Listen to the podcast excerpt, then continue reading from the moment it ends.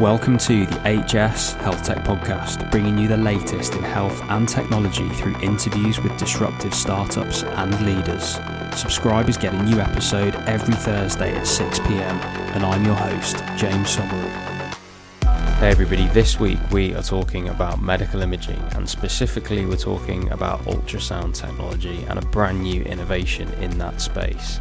So, my guest this week is Darius Shahida, and he's head of growth and chief of staff at Butterfly Network, which is a company developing brand new ultrasound technology and completely revolutionizing, to be honest, the way that ultrasound is done. So, I wouldn't ban that around very lightly, but They've raised $250 million. They're valued at 1.25 billion. The likes of the Gates Foundation have invested in them.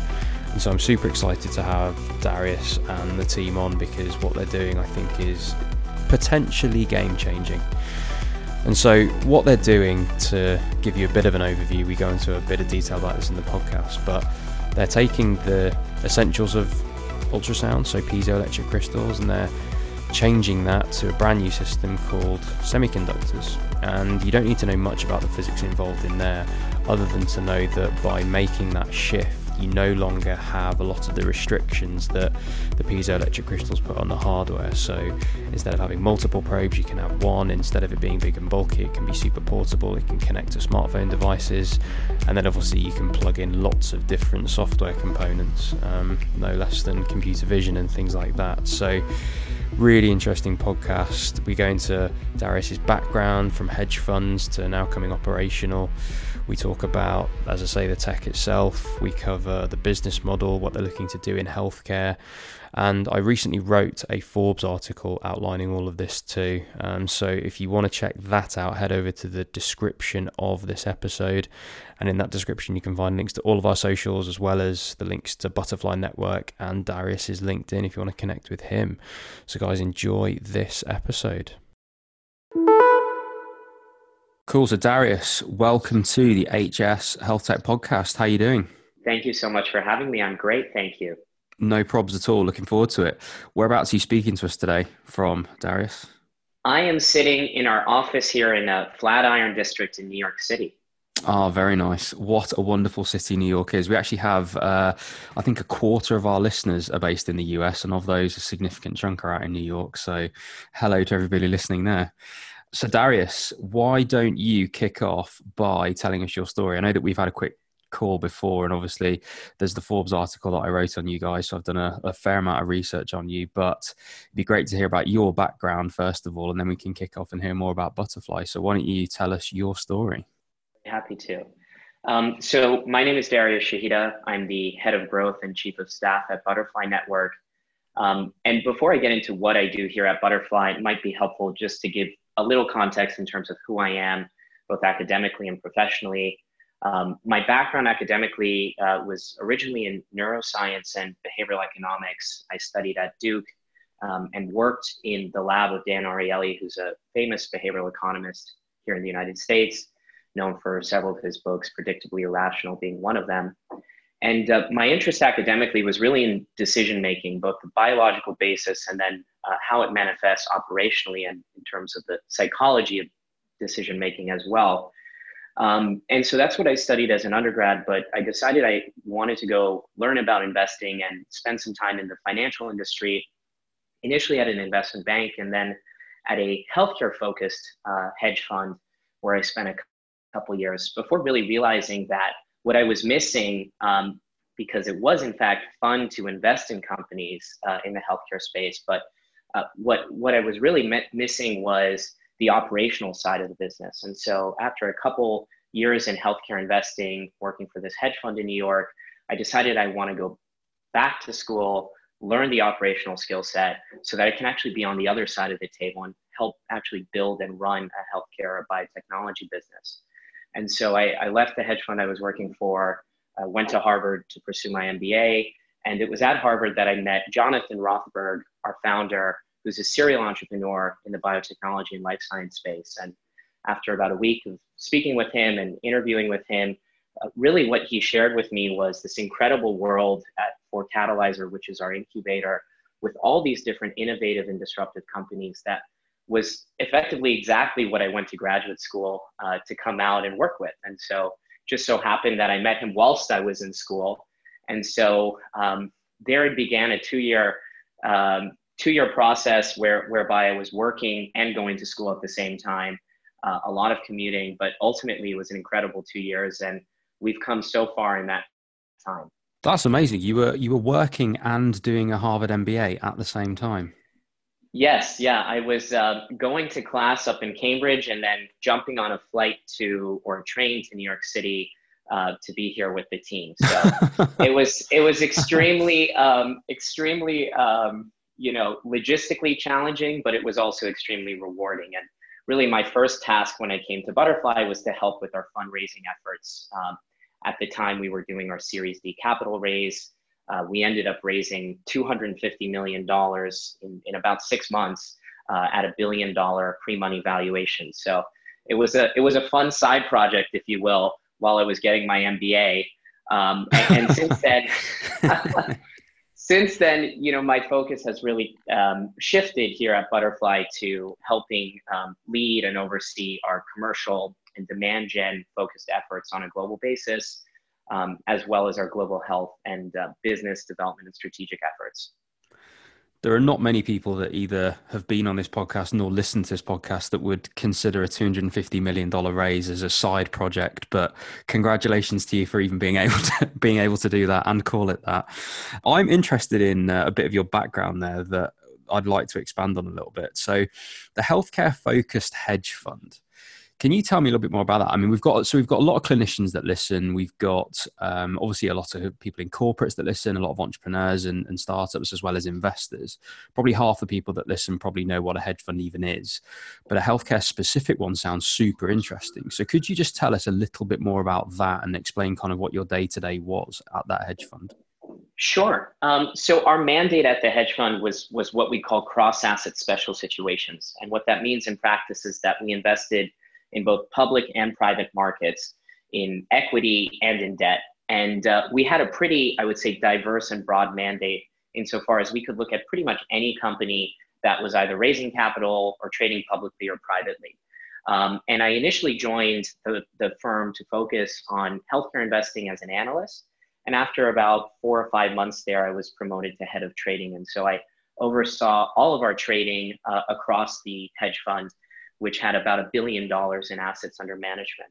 So it was a really interesting time um, in the markets, both public and private, because what I saw was a lot of really interesting technologies coming to market um, in the public markets, in the sequencing space, um, in you know the oncology space, um, and and there was really a lot of investor appetite and demand at the time, and that's what really piqued my interest, uh, wanting to make the shift from the investing side of the table to the operating side of the table. Yeah, and obviously with that upbringing, you can also think like an investor, which gives you such an advantage when you end up going operational, especially when you're then involved in things like fundraising. And I imagine your contacts must have been incredible to then, you know, move into into Butterfly and and obviously raise that money. You know, I joke about it being a side project, but obviously requires a heck of an amount of work, but must have been significantly easier with with the knowledge and the background and the um, I guess the context that you developed over that time? The the, uh, the luxury of of being at Butterfly is that the technology we brought to market is so disruptive, so innovative, um, so impactful that really the universe of investors that was looking at us was was quite broad, and so we had the luxury of being able to effectively select our investors, and and therefore it was important for us, for Jonathan, for myself, for Joel, and the operating team to really align and take capital from folks who shared our mission of doing well by doing good uh, and really democratizing medical imaging. And mm. that's why we, we had the good fortune of having folks like Bill Gates and his foundation as an investor, um, Fidelity, very well known investor here in the United States, led the rounds.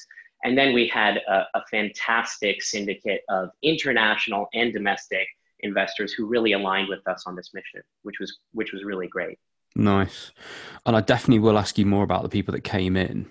But first, sure. I want to ask you about Jonathan, and I want to ask about how you met Jonathan. You, you mentioned you met him whilst you were doing your MBA, and obviously he's got an incredible background, and he's been given awards by Barack Obama and, and all sorts of cool stuff for, for the companies that he's had in the past, and being you know like a serial uh, life science entrepreneur. But yeah, tell me a little bit more about Jonathan, and tell me about when you when you met him, and and yeah, what what he's like, and and how you guys sort of clicked, and and how you went into into this company together. Uh, it was totally serendipitous, uh, complete happenstance. We were introduced. Uh, you, a, a you mutual... always make your own luck, though, Darius. I, I, say this to every, everybody's so modest, and they say it was complete serendipity. It's never complete serendipity. You were in the right place at the right time. That's that's an exactly MBA at Harvard will probably do that for you.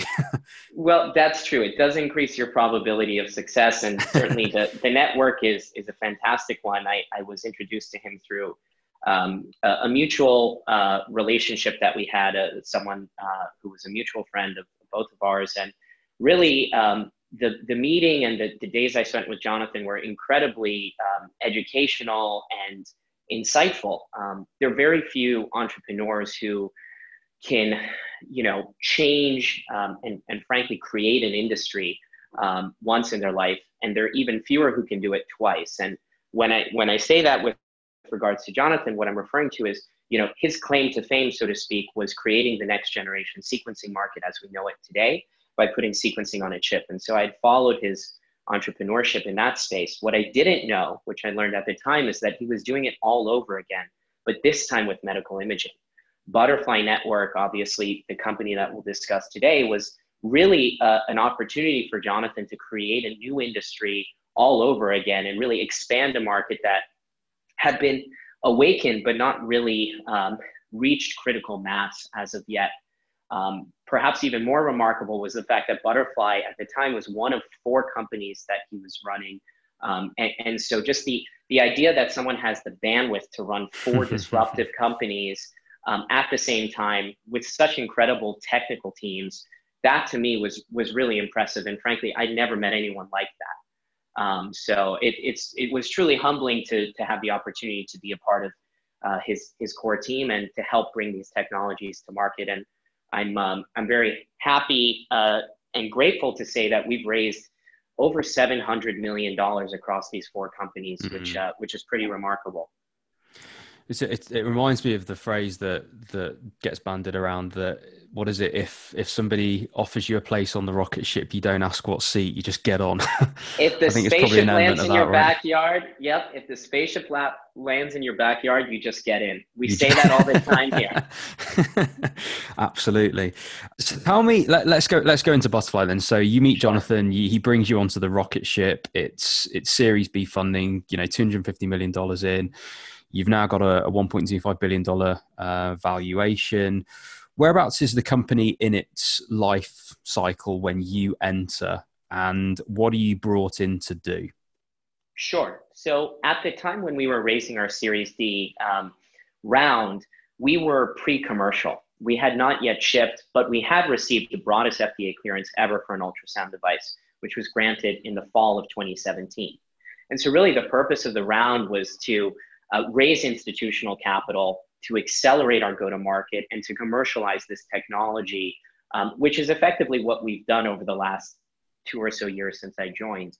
Um, the, the interesting dynamic was because we were pre commercial, but we had already announced our product, we had an unprecedented amount of demand that was being captured in these reservations that we had online.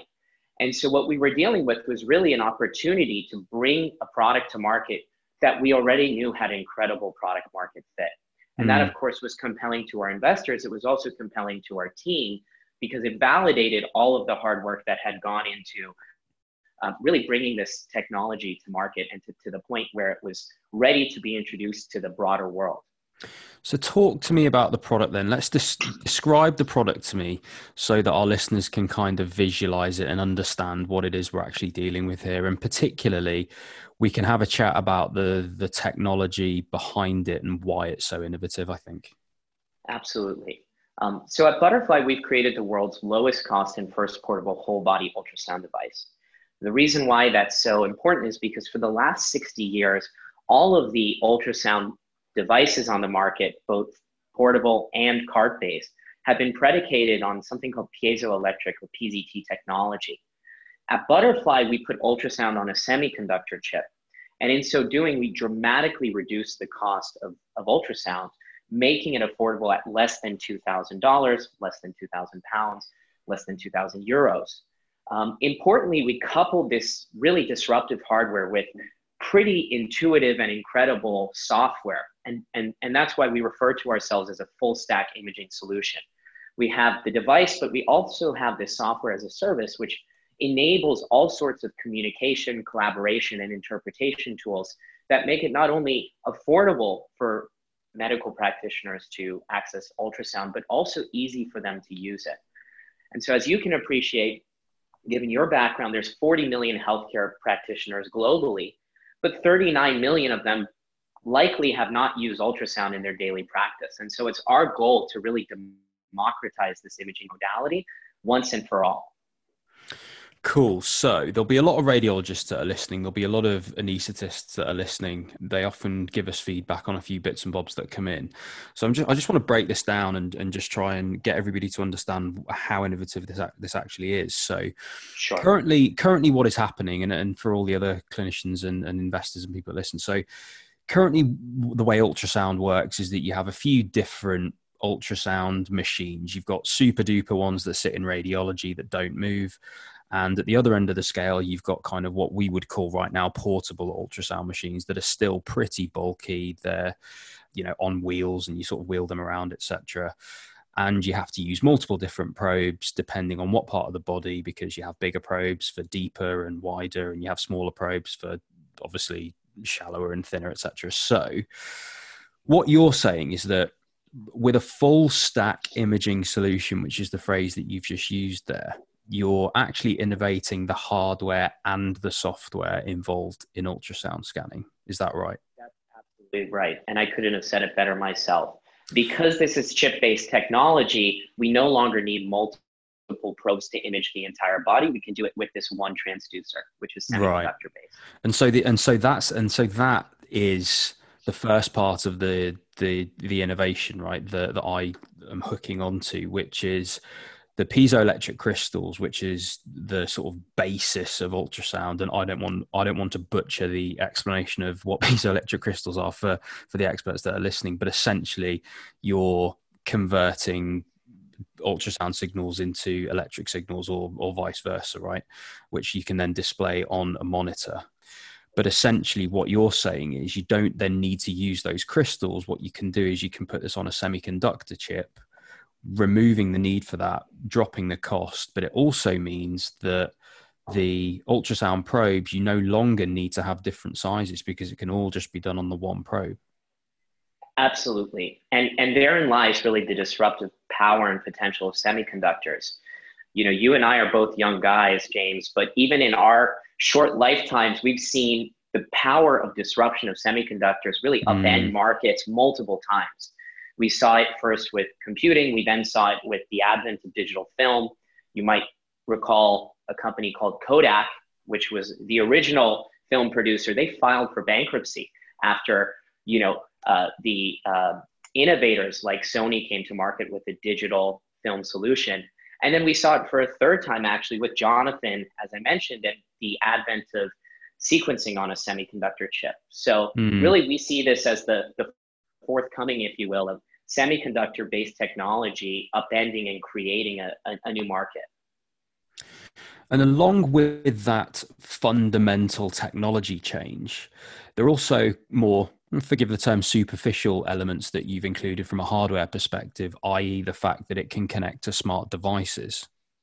Yes, yeah. I, I mean, one of the most um, I would say, interesting commercial opportunities uh, for us was finding the right conduit, the right operating system to make this ubiquitous and universal. Mm. And smartphones are, are the one technology which have really become ubiquitous across the world. And no matter the, the geography, no matter how desolate, no matter the socioeconomic um, uh, means of, of the end user. And so for us, it was really important, given that our mission is to democratize medical imaging, to create a hardware software solution that lived on this platform that was indeed being used by medical practitioners everywhere.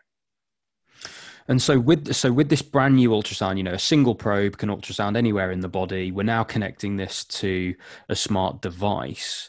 The final bit of it is then obviously the software that underpins all of that stuff. Now, when I was an anaesthetist, you know, I was putting in difficult lines using ultrasound. I was putting in often easy lines and central lines. You're ultrasounding organs. You're checking for fluid in places. You're doing lots and lots of different things. And with the portable ultrasound machines, you can drag it around intensive care. You, you, you know, there'll be a couple in A and E that you'll use for various bits and bobs.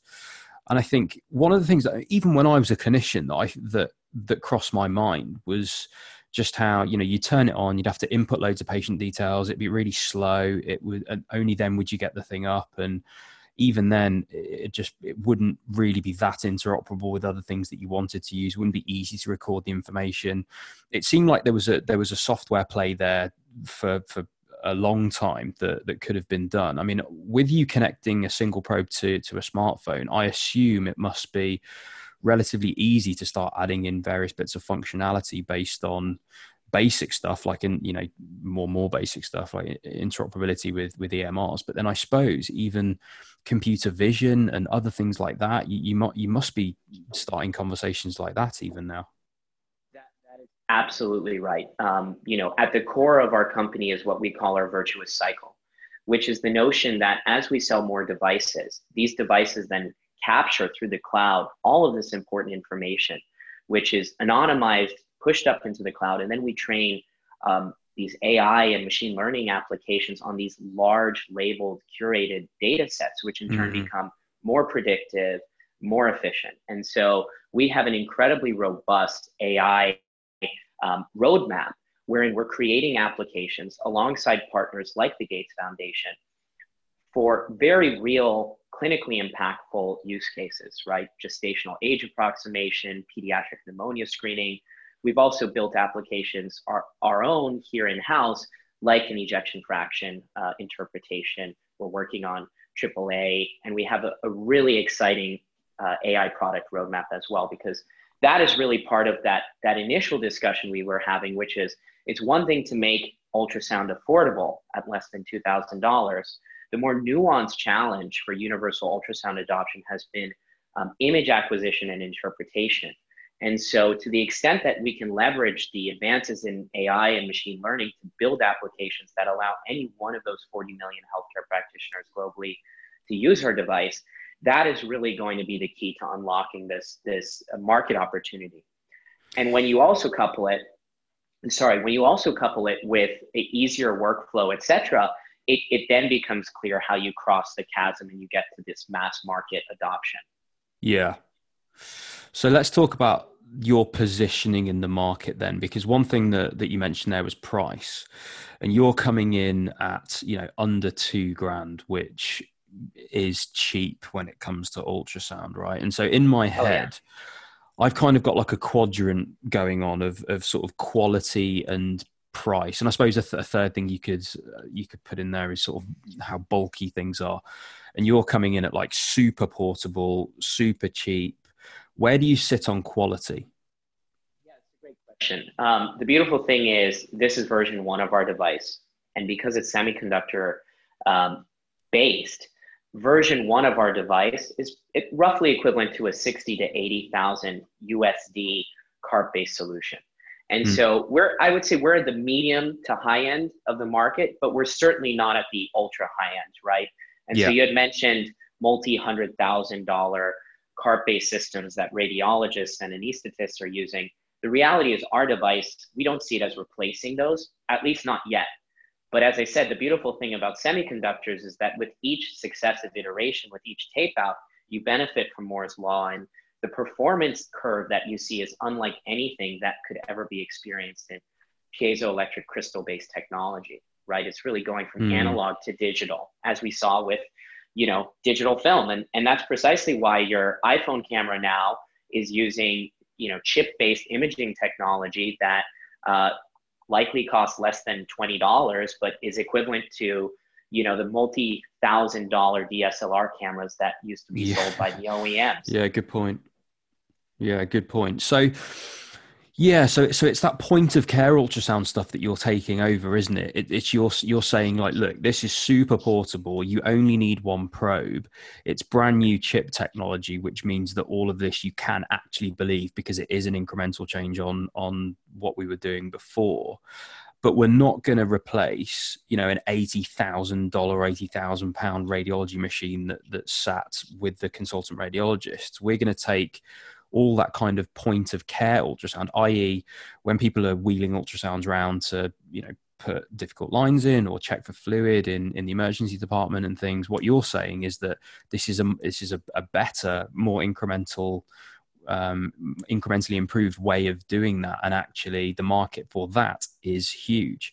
And I suppose w- when it comes to that as well, if you improve point of care ultrasounds quality as a whole, it must then open up new value propositions, if you want to use a business term, or actually just new clinical areas to use point of care ultrasound. Because it strikes me that one of the reasons the point, of care ultrasound isn't done that often might be because of the quality. It might be because it's difficult to train people on it and things like that. But if you're finding a mechanism to to increase point of care as a as a field of, of medicine point of care ultrasound as a field of medicine it stands to it seems clear to me that you could be at the center of driving a new way of practicing that means like GPs might use it in in the community or you know other, other kind of value propositions like that right? How do you feel about all of those different things? There's like a thousand questions there so sorry for that. That is precisely right. I mean that's the the beauty and the power of low end disruption is that you end up uh, expanding the overall market size. And so that's precisely what we're seeing. You know when i shared with you the the, the backlog of reservations we had and as we've started shipping to you know tens of thousands of practitioners here in the united states and, and internationally as we enter international markets what we're seeing is it's not just the traditional users of ultrasound who are purchasing our devices it's also the traditional non-users of ultrasound right we're seeing um, medical students and in fact just a couple weeks ago at uc yeah. irvine here in the united states the entire incoming uh, class at their white coat ceremony were presented with butterfly IQ. oh i did i did see this actually yeah i saw that yeah so we're seeing medical students, we're seeing GPs, we're seeing uh, primary care physicians, we're seeing uh, also the traditional users of ultrasound. Those have been primed with POCUS or point of care ultrasound, like emergency medicine physicians, internal medicine, etc., purchasing. And that really suggests that the product market fit and the disruption is such that we're seeing this market expansion play out before our eyes. Mm. Yeah, that does strike me as the case. And what about the developing world? And this is where we can kind of bring the Gates Foundation in, I imagine. What are you guys doing out there? Because I can, th- you know, off the top of my head, I can think of a few different use cases out there. Yeah, great question. So, um, you know, two thirds of the world's population has no access to, to medical imaging of any kind. And when Jonathan started Butterfly, as was the case with every one of his companies, really he started it with the desire to improve the life of someone he loves, and in this case, many people he loves who, who he loves who have no access to medical imaging. And so when we say our mission is to democratize medical imaging, it's, it's really not lip service. We, we took the Gates Foundation on as an investor during this last uh, capital raise, as I mentioned. And part of that investment was a partnership agreement to bring this technology to the 53 lowest resource countries on earth. And, and that's something that we're actually living and breathing right now. We have a global health website. We have global health partnerships with folks like the Gates Foundation, like Bridge to Health, which in fact was featured on the cover of the New York Times, wherein we're getting this technology to the most remote locations on Earth where there is no imaging whatsoever. And so, with Bridge to Health, for example, and with the Gates Foundation, two areas of focus are fetal and maternal health. Um, we're doing a lot of work in the pediatric pneumonia space it, it, just so happens that pediatric pneumonia is the number one killer of children uh, in the developing world. 2,400 children die every day because of pediatric pneumonia. And ultrasound, as you know, can be used to look for B lines or fluid in the lungs. And so it's a, it's a really important diagnostic tool and imaging modality to triage um, those, those patients and, and actually help deliver the care that's that's potentially life saving. So it's a you know global health uh, in summary is is core to who we are at Butterfly, and we make very strategic, very operational decisions based on this goal of getting our devices to those who need it the most. Mm. Interesting. So let's let's talk about business models a sec. So we've got we've got these two different areas. You've got the developing world and you've got the developed world. And in the developed world, there are obviously point of care devices that you could replace. There are in the future that it seems like the market could grow as the the sector kind of expands for point of care. Mm-hmm. Are you but are you are you expecting to do let's talk about the developed world to begin with. So sure let, are you expecting to do quite a lot of sales B2C? Because again, I can imagine there's there's lots of there's lots of people who are tech savvy. There are consultants that want that enjoy using ultrasound and are more kind of savvy than others with ultrasound that I imagine would just bypass their normal kind of procurement systems and, and long processes and just purchase it themselves because of the price point. Are you expecting to do a lot of sales that way, or are you more focused on that kind of more systems level and and kind of proving it with health economics and doing it that way, or is it kind of like a a double approach? The answer is really both. Um, and, and, what I mean by that is, you know, we refer to our strategy as having one foot in today and one foot in tomorrow. Yeah. The one foot in tomorrow. phrase, Darius. yeah. the one foot in tomorrow really refers to, um, you know, this e-commerce B2C channel, which when we decided to sell ultrasound on, um, on, on e-commerce, by the way, was a, a very disruptive decision. Um, fast forward, this is our first year of shipping devices commercially. 90% of our sales are coming through e commerce, right? And we're on track to sell more devices this year than all of the other incumbents in the point of care ultrasound space combined. We've already surpassed that number. Um, so the e commerce channel is an incredibly effective channel insofar as your early adopters, who represent, I would say, 10 to 20% of the market most likely, are using it as a mechanism to actually purchase these devices. And what we've seen is as these early adopters purchase the devices, and because they are the innovators, they're evangelizing about our product on social media, mm. you know, hmm. on Twitter, on on Facebook, on Instagram, and that is indeed starting to permeate the large enterprise institutions. And so, what we've now done is we've invested um, heavily in the enterprise sales infrastructure, particularly here in the United States, such that we can cross that chasm from early adopters to mass market adoption. Mm. And hmm. what we're seeing is tremendous success with both of those market segmentations, which again speaks to the disruptive potential of this device playing out before our very own eyes.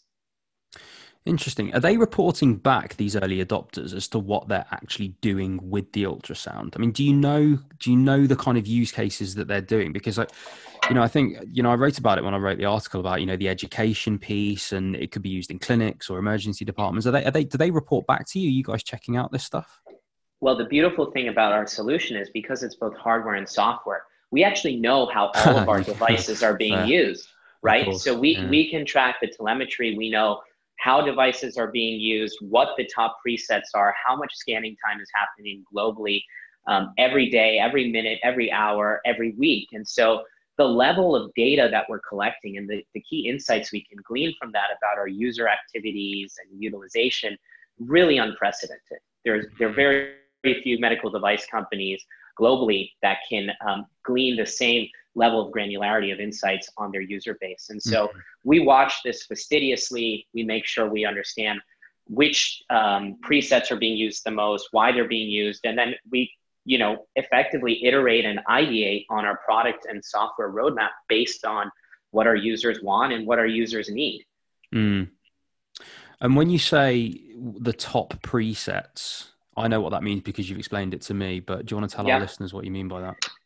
Sure. So as we discussed, you know, our device um, is is really the world's first whole body ultrasound device. And when we received our FDA clearance and our CE mark, it was the broadest clearance at the time for any ultrasound device. And what that means in practice is that uh, our device can image the entire body. So abdominal scanning, cardiac scanning, lung, MSK, nerve, OB, pediatric, small organ, soft tissue, you name it there's uh, over 13 presets on our device, um, and you don't need multiple devices uh, to, to image or multiple probes to image the entire body anymore um, because of this chip-based solution. And so we know which of these presets, which of these clinical applications is being used the most, and which is being used the least. And a lot of that is a function of the user, right? A cardiologist will naturally use the cardiac setting more than the MSK setting. Uh, but a general practitioner might actually be quite versatile in what they use insofar as the, the UI or the experience in app is, is so intuitive um, and easy to follow that it enables whole body ultrasound scanning. And that, that's exactly what we're seeing. Cool. So let's go now to the global health strategy. So the, the developing world. What's your business model there? Yeah, so I mean, the business model is is not too different uh, from the business model we have for the developed world, with the mm. exception being uh, enterprise uh, doesn't really exist in many of these geographies that we're entering. Mm. The beautiful thing is, with the Gates Foundation as a partner, we're now able to get our devices and leverage the infrastructure and networks that they have to get these devices to places that need them the most. And so, you take a, a you know country like Uganda, for example uh, where I think the number of radiologists in the entire country is less than 50, right? Now we can actually work with NGO partners like the Gates Foundation to roll out training programs or to leverage some of the existing training programs they have to use these devices in real world and clinical settings. And so at a $2,000 price point, it's actually quite um, disruptive, even in the developing world setting. Um, but certainly, our NGO partners are the ones that um, are providing us that infrastructure to get to the larger uh, mass market adoption in these developing countries. Mm. I'll tell you what's quite interesting. There's a documentary out at the moment. It's on Netflix on Bill Gates. I don't know if you've seen yes. it. They've had yes, they've had three parts so far. So I actually learned a heck of a lot about the way that he actually deploys his cash and and you know shows meetings in the Gates Foundation and things. He doesn't just give his money away. And he definitely wants there to be an element of sustainability, a business model. There needs to be proof that what he's doing is going to actually seed growth and actually you know protect things for the future rather than just pure philanthropic oh it doesn't matter if we lose it sort of thing you know it's it's that teach a man to fish sort of attitude which i really liked so it, how does how does bringing somebody in like the gates foundation help you as a business? I mean has it has does that give you access to more conversations? Do people turn heads more?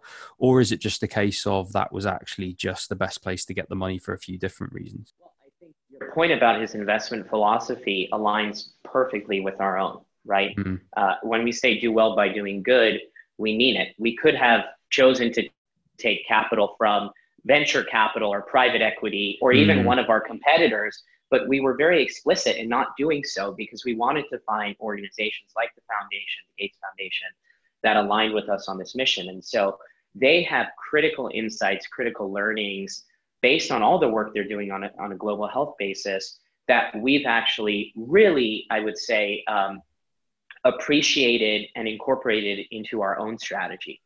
The Gates Foundation is actually helping us with a lot of our go to market strategy in these developing markets. And really, again, the primary goal is just delivering care, delivering these life saving technologies to those who need it the most. And so, from that perspective, um, they're an incredibly synergistic partner and, and one that we're very grateful to work with.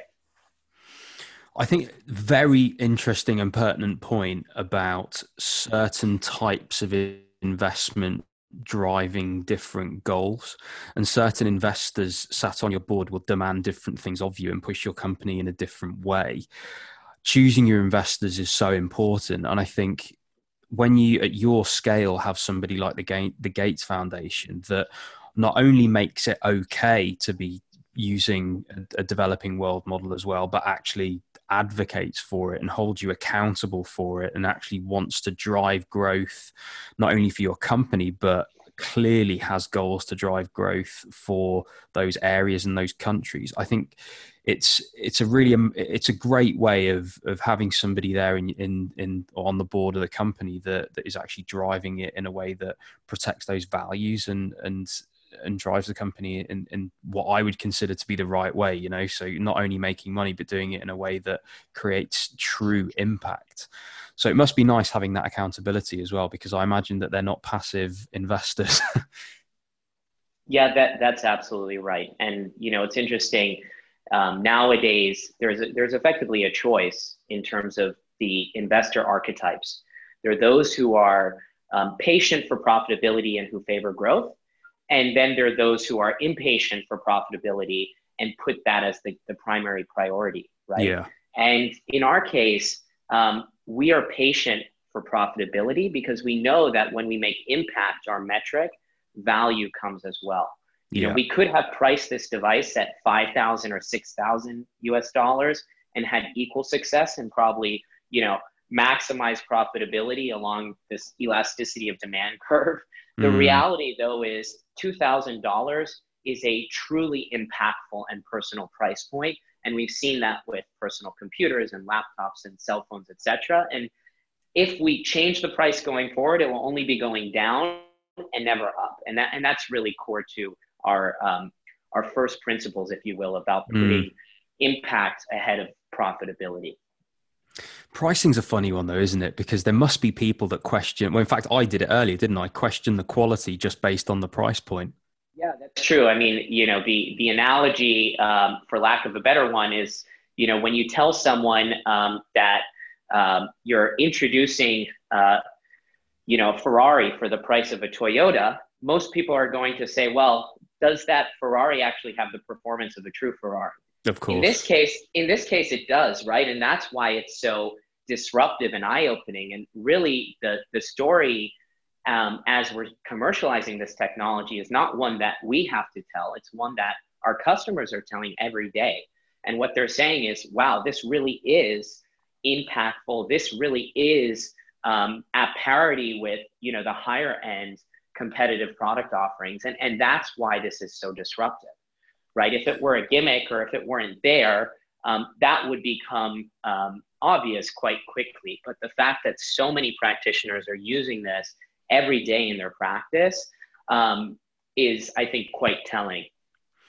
Yeah, it, it is. It is telling. I mean, so as part of writing the article on you guys, which I hope was quite balanced, I think it was. I spoke to a few people that actually use your devices, and you know, I spoke to uh, someone in Ireland who uses it, you know, a lot for education and a little bit in accident emergency. I spoke to somebody who uses it on helicopters, but these people, you know, they've they found a, a way to use it that works for them, and they are experiencing value from it, and they are then communicating that to people like me that ask them and i assume you know all the other clinicians that you will see from your metrics of people coming through I think word of mouth is just such an incredibly powerful marketing tool in healthcare. I think it's probably the most important, if of any, because clinicians, I mean, particularly in the UK where we have a public healthcare system in the NHS, you know, people are so anti-capitalist and they just do not want to be sold anything, and you know, rightly so when when it's people's health on the line. Yeah. And so it's word of mouth just becomes this just ludicrously powerful tool that when I mean I used to, I say this all the time you know if I'm if I'm giving people sales consultancy for, for the NHS or whatever you've got to get clinicians to sell to each other. You've got to get NHS people to sell to each other. You cannot go in bulldozing with you know wonderfully shiny slides and laminated thing you know it just doesn't work. You've just got to deliver value and expect the people in there to go and talk about it themselves which sounds like it's a lot a lot to do with your strategy right Absolutely. Uh, word of mouth is indeed the most powerful um, referral mechanism, if you will, uh, certainly amongst the, the B2C or the, uh, yeah. I would say, the early adopter crowd. Yeah. Right. But it's also a powerful mechanism amongst the enterprise crowd, right? Um, once you sign on that first beachhead enterprise institution, once you have a UCI rolling out, um, you know, 104 butterfly IQs for every incoming medical student, well, then Harvard Medical School and Stanford Medical School and Yale, et cetera, et cetera, start to realize, wow, this is actually a movement. It's not a gimmick. It's not a, a short-term, um, you know, change in behavior. It is a sustaining change in behavior that is going to change the way healthcare is practiced, that's when that referral and that that social pressure, if you will, really clicks in and kicks in in a way that creates uh, changes in behavior systemically. Yeah, and I can see elements of competition coming in as well because if there's certain consultants that you know when it's their week on call they're just cracking through the patients and getting discharges quicker and their ward rounds go quicker and all, all these different things right that could well come out of any medical innovation to be perfectly honest but certainly something that allows you know ultrasound at the bedside i can imagine yeah. that elements of competition will start creeping in you know friendly competition and and you know things will be said and registrars will, will roll their eyes when people don't have it potentially in the future but that you know that that is interesting to me you know the the the picture of the future. And i think this it, it could lead to so many different things but how do you kind of see the future with the butterfly device? Yeah i think there's a there's a really interesting uh, historical anecdote which is quite predictive and telling for our own future especially our commercial strategy. If we look at um, the go to market strategy of apple versus blackberry I think that's mm. quite telling for us. Um, BlackBerry was fastidiously focused on the enterprise by selling into, um, you know, the uh, chief information officer, the um, the folks in IT who controlled procurement for large enterprise and fleet-wide deals. Yeah. And what they effectively did was their go-to-market was a top-down fleet-wide mandate across large corporates. What Apple did was they created such an elegant and yet sophisticated and impactful and useful user interface and operating system that the the consumers the individuals who are actually using it would show up to work and instead of using their blackberry they would use their iphone. They would forward emails from their blackberry to their iphone and communicate on their iphone. And so what essentially happened was that word of mouth that solution that was so impactful and embraced so widely by the end consumer effectively percolated, made its way up to the enterprise in such a way that by the time the administrators um, in large enterprise decision making um, caught word of it and started rolling out these fleet wide sales of Apple uh, devices, well, it was too late for BlackBerry. Mm. And of course, we know how that story ended. Yeah, we do. Right. And, and that's very much telling in terms of how we're going to market. These individual practitioners who are evangelizing our device are really helping us step right into the enterprise in a way that is quite welcoming. And now that we're being welcomed by the enterprise, what we're seeing is both of those worlds are effectively colliding in a way that is suggesting that we're actually part of something which is much bigger than just ourselves. We're changing behavior. And this is a movement, a movement of POCUS, which was started about you know two decades ago almost, but now for the first time is becoming ubiquitous and universal. Mm. You know, for the entrepreneurs listening in, in health tech, and for just in health, whatever you're trying to sell to organizations, whether it's services, whether it's devices, whether it's other technology, I say this all the time about you need this top down and bottom up approach because at the end of the day, I've seen so many technologies that people will say, oh, the CEO loves it, or Matt Hancock, who's our health secretary, loves it, or Jeremy Hunt loved it. You know, all these different things, or the CEO of NHS England loves it. And it's like, well, that's great if they're going to buy one. But other than that, it's pretty meaningless. And similarly, if one clinician at the bottom end likes something, well, great. If they're going to buy it, it's the same thing what you need to do is actually convince people up and down that chain until you find the key stakeholders that actually influence these things and actually have the ability to communicate upwards, communicate the value upwards in, in terms of financials and deficiency, but also communicate the value downwards to people that might be using it to save them time or increase the quality of the care for patients and all these different things. And there are so many different value propositions that need to be met for a healthcare innovation and a health tech innovation that people really often do get bogged down by trying to convince a singular person that it's a great idea. And even at scale, you know, even convincing like a singular organization it's a good good idea. You know, it, it's more just about kind of what you're doing, which is where I'm going with this, which is you've got the innovation there. It is it is definitely a step up in terms of what's happening in ultrasound, but it's releasing it in a way that the market can receive it it's the market can then use it however the market uses it and you will find your value propositions like you have already done one's in education one's in accident and emergency looking for fluid on the on, on the lungs or hemothorax whatever it is. Another one is in intensive care. Another one is in, and so you're you're gradually going to pick up these different value propositions and then you can strengthen with your sales team right? Because then you know exactly where you're going to be going you know the the levels, you know the organizations, and so it, it makes much more sense for me as uh, as a as a strategy. But I think that's probably what only comes with a guarantee that you have actually created something useful and i'm sure 250 million dollars behind you allows you to make a, a few mistakes through trial and error as well which is quite nice. Yeah i think that's that's again absolutely right. A lot a lot of folks uh, who are entrepreneurs or introducing technology uh, into the market, whether it's healthcare or it's software as a service, they think they need to be everything to all people, right? Mm-hmm. And the reality is, it's almost impossible to create a solution that is everything to all people. But so long as you know what the different stakeholders want and what they prioritize, and you have responses for each of those, as long as those responses are sufficient and improve the way that their daily lives function or they practice care or they um, you know prioritize security etc well then you're going to see something which is is is adopted by the mass market right and that's exactly what you're seeing the different stakeholders each have different priorities when you sell into a hospital and you're dealing with the head nurse he or she has a different priority than the end user the physician that's going to be actually using it in their daily care and that changes from the PICU to the NICU. That's different if you're in a hospital that's value based or capitated. All of these different nuances really change the prioritization of the end user. And being able to understand, be receptive to those different priorities is really, I think, the the art, if you will, of go to market strategy and commercializing technologies, which then roll out um, in mass.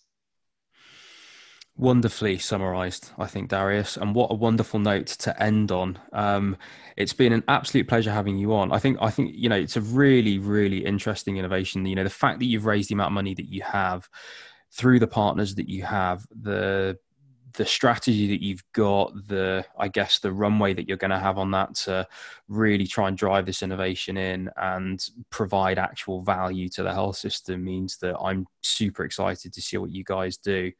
And the way that we end these podcasts, Darius, is I hand back over to you to summarize a little bit about yourself a little bit about Butterfly. And then if you've got any asks of our audience who, as I mentioned, are clinicians, investors, corporates, you name it, then feel free to close us out with those asks. So over to you, sir. Sure. Um, so again, my, my name is Darius Shahida. I'm the head of growth and chief of staff here at Butterfly. I help oversee our commercial business globally. Um, at Butterfly, we've brought to market the world's first and lowest cost whole body ultrasound which for less than $2,000, less than 2,000 euros and 2,000 pounds, um, is able to image the entire human body. And we paired that with software that makes it now also intuitive and easy to use. And so we see this as a truly disruptive innovation that's going to change the way that ultrasound is practiced amongst the 40 million healthcare practitioners globally. Um, if that's something which is exciting to you, if you want to be a part of a company that's mission driven and that is really changing healthcare globally, well, my one ask would be please apply. We're growing um, quite rapidly in many different geographies. We'll be shipping a product in almost 20 markets by the end of the year. We launched in nine countries just last week. We're in the UK, we're in Ireland, we're in Australia, New Zealand and broader continental Europe. And so we're looking for talented, um, creative thinking individuals who uh, share our mission and want to do good uh, for the world. Amazing. So thank you, James. If people want to get in touch with you, Darius, what's the best way for either you or the company? So, uh, if you're interested in joining our team, uh, please go to our website. Um, we have a careers page. You can see all the open roles. If you're interested in purchasing a butterfly IQ, and um, uh, you're in one of the countries that we're currently shipping to, it's as easy as going to our website and clicking purchase. We also have accessories, and we'll be launching a veterinary product soon as well, which is quite exciting. We just announced that last uh, last month, actually. Um, so our website is pretty easy to navigate and has all of the information that you would need. Amazing. And I will put the links to websites and LinkedIn's and emails and things in the description of this episode. So, Darius, thank you so much for coming on. It's been an absolute pleasure, and I wish you all the best. Pleasure was mine. Hey, everybody, and thanks for listening to this week's episode and making it all the way to the end. If you enjoyed it, remember to subscribe, rate us, and leave a review. And you can head to the description of this episode to follow us on all of our socials so you don't miss out on any of the latest health tech content.